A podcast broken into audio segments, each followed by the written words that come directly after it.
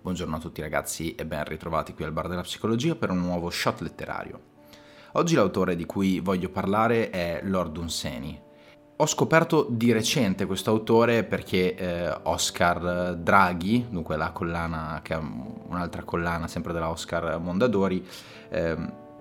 ha raccolto tutti quelli che sono stati i suoi scritti in un unico tomo, in un unico libro, eh, mettendo assieme sia racconti separati che vere e proprie storie ambientate in questo mondo fantastico inventato da Dunsany. Il tema dell'onirico qui è un tema eh, onnipresente, ma non è questo il focus del, del podcast di oggi. Al contrario, il focus di oggi è un focus molto reale, molto concreto, che poco ha a che fare con il sogno. In questo caso faccio riferimento ad un racconto che mi ha colpito particolarmente, eh, dal titolo Il bureau d'un change d'humain,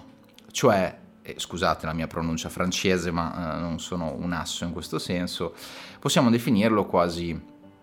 la strada, la via, la, il dipartimento dello scambio di mali o di,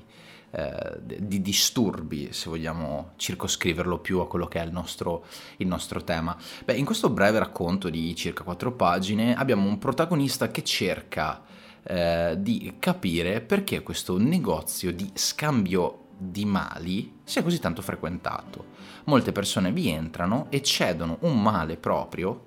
eh, che li attanaglia e li distrugge per un, altro, per un altro male.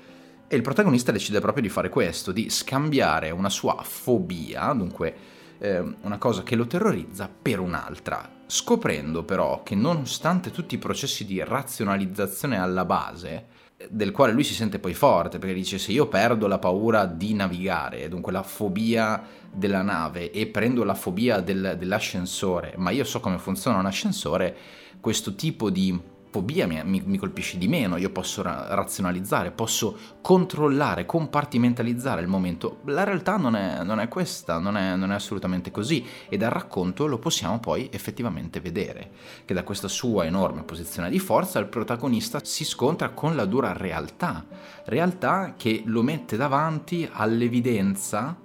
dell'essere umano, essere umano che può avere qualsiasi strumento di razionalizzazione, ma davanti ad una fobia, ad una paura di natura atavica, non possiamo farci nulla, non ci si può fare niente, qualunque siano le nostre conoscenze a riguardo. Ora, sembra un racconto quasi di assenza, di mancanza, di speranza, ma non è assolutamente non è assolutamente così. È un racconto che ci fa capire quanto spesso e volentieri noi possiamo screditare un timore, una paura che un'altra persona può avere, eh, riducendola, banalizzandola, facendola eh, passare su un piano quasi infantile delle volte. Dai, come puoi avere paura di questa cosa qui? Io ci sono, mi, mi prendo sempre... Eh, prima, in prima, persona quando parlo delle fobie, perché io penso alla mia fobia del mare aperto e penso magari a persone che sono in grado di fare snorkeling senza alcun tipo di problema. Ehm, e, e, e, io sono paralizzato invece e magari c'è questa cosa del ma sì dai vedi ci sono anch'io che paura hai il punto è proprio questo è inindifferente chi ci sia in quel momento lì. La fobia è tale perché non è controllabile e non è gestibile, lo abbiamo visto nel video dell'agorafobia, che se non avete visto vi suggerisco di riprendere, dove tendenzialmente la situazione è proprio questa, un'enorme paura irrazionale, perché diventa irrazionale, che costringe il soggetto ad ripiegare su quelle che sono delle posizioni delle difese più eh, quasi più, più, basilari, per cui eh, la fuga proprio si va in fight or flight, combatto, fuggo oppure mi paralizzo oppure robotizzo, come abbiamo potuto vedere nelle, mm, nei, nei vari video, nei vari temi che sono stati trattati. Mi è piaciuto davvero tanto questo, questo, racconto e ve lo consiglio se avete eh, il libro, che tra l'altro mi sembra sia l'unico disponibile per adesso eh, tradotto in lingua italiana, eh, si chiama Lord Dunseni, il libro delle meraviglie e altre fantasmagorie. Lo trovate a pagina 103 e lì potete ben capire, poi, se avete piacere di leggervi queste quattro paginette, eh, quanto possa colpire in sole quattro pagine vi è all'interno una descrizione di situazioni di tipo sociale così, semplici, facili da capire, che sono esplicative di per sé. Per cui quello che, che, possiamo dire in conclusione di questo breve shot è il fatto che l'empatia nei confronti del prossimo, quando trattiamo questo tipo di argomento, quando sappiamo che la persona in questione non, eh, non ha gli strumenti per affrontare in modo tranquillo eh, un aspetto fobico, ehm, è giusto che ci sia rispetto, è giusto che questa, eh, questo livello di empatia nei suoi confronti cresca in modo esponenziale, un'empatia che non deve permettergli di perdere l'aspetto fobico, non è il io ti faccio vincere la fobia perché ti tengo la mano mentre tu passi eh, su un ponte sopra un burrone, assolutamente no, perché l'aspetto fobico si guarisce con la comprensione e con l'elaborazione della persona, ma quella sorta di chiamata quasi eroica che magari possiamo avere nei confronti di un altro in quel momento lì è una chiamata fasulla, perché non produciamo del bene. Non è affrontando insieme quel determinato disturbo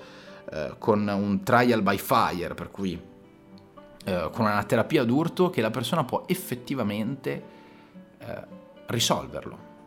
Faccio un'ultima citazione al libro di PNL che ho preso un po' di tempo fa, dove sostanzialmente l'inventore della PNL eh, sosteneva che la fobia cessa nel momento in cui la persona è stufa. Sei talmente tanto stufo di essere stressato che la fobia cessa. Ho trovato questa definizione molto riduttiva, ma di per sé c'è qualcosa di buono, c'è qualcosa di positivo il fatto di essere stufi non vuol dire eh, in parlata comune eh, come lo possiamo intendere, vuol dire altro, vuol dire essere arrivati ad un livello tale per cui una certa anedonia, dunque un auto-anestetizzarsi in questo caso, ci permette di fare il passo oltre ed è il motivo per il quale poi avviene una sorta di desensibilizzazione emotiva. La persona smette di avere fobia perché ha talmente tanta paura, ma talmente tanta energia a disposizione che ignora. E nell'ignorare si permette di affrontare l'aspetto fobico, che poi magari delle volte decade effettivamente, delle altre volte perde solamente intensità. Però è, è interessante come eh, notare come delle volte il corpo, la mente umana arrivano ad un punto in cui hanno vinto talmente tante mh, mm, battaglie, talmente tanti altri scontri su dei eh, settori analoghi, su delle situazioni, porca miseria, mi sono già trovato in situazioni peggiori di questa, cosa che mi spaventa, un po' d'acqua al diavolo, io vado oltre. Vedete, è proprio questo aspetto che poi ci ha in un certo senso definito come specie